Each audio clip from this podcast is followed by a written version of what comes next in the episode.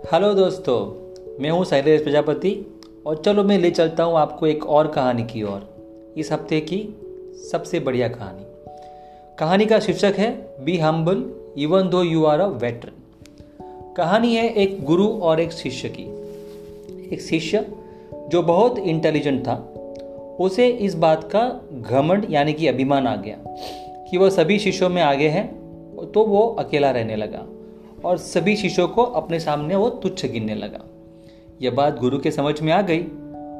तो गुरु को लगा कि ये हमें शिष्य को पाठ पढ़ाना पड़ेगा।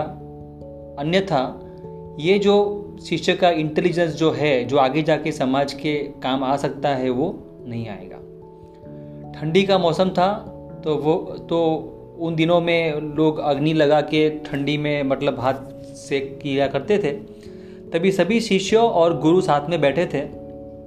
तभी उन्होंने वह शिष्य को भी देखा जो सबसे थोड़ा अलग जाके बैठा था। तभी गुरु ने उन शिष्य को बुलाया और कहा कि ये जो अग्नि है, उसमें जो सबसे ज़्यादा तेज जलने वाला जो कोयला है, उसे लेके बाहर रख दे। वह शिष्य ने गुरु की आज्ञा का पालन करते हुए वो कोयला निकाला और उसे बाहर रख दिया। जो अग्नि के अंदर था, जो बहुत चमक रहा था, उसे अग्नि में से निकाल के गुरु के पास लाके रख दिया। थोड़े ही समय में जो कोयला सबसे ज़्यादा चमक रहा था, सोने के जैसा, वो धीरे धीरे उसकी चमक चलती हुई नज़र आई और धीरे धीरे वो राख के ढेर में उसका रूपांतर हो गया।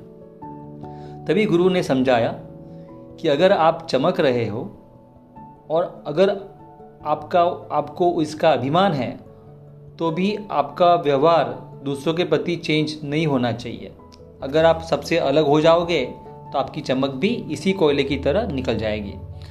अगर आप सबसे इंटेलिजेंट हो तो सबके साथ रहो, सबके प्रति आपका व्यवहार अच्छा रखो, और सबके साथ रहने में आपकी चमक और बढ़ जाएगी, न कि आपकी चमक निकल जाएगी। और जितना भी आप साथ में रहोगे आपकी चमक उतनी बढ़ती जाएगी और हमेशा नम्रता से पेश आओ। And hence be humble so दोस्तों, एक कहानी थी। इससे हमें ये सीखने मिलता है कि जब भी आप सबसे आगे हो, आप सभी के साथ में बी हम्बल ये नहीं है कि आपको सभी के सामने झुक जाना है बट आपका व्यवहार सभी के प्रति अच्छा होना चाहिए। तो दोस्तों, ये हफ़्ते के लिए बस इतना ही। अगले हफ़्ते फिर एक अच्छी स्टोरी लेके आता हूँ, अच्छी कहानी, जिससे हमें अच्छा कुछ सीखने मिले। बाय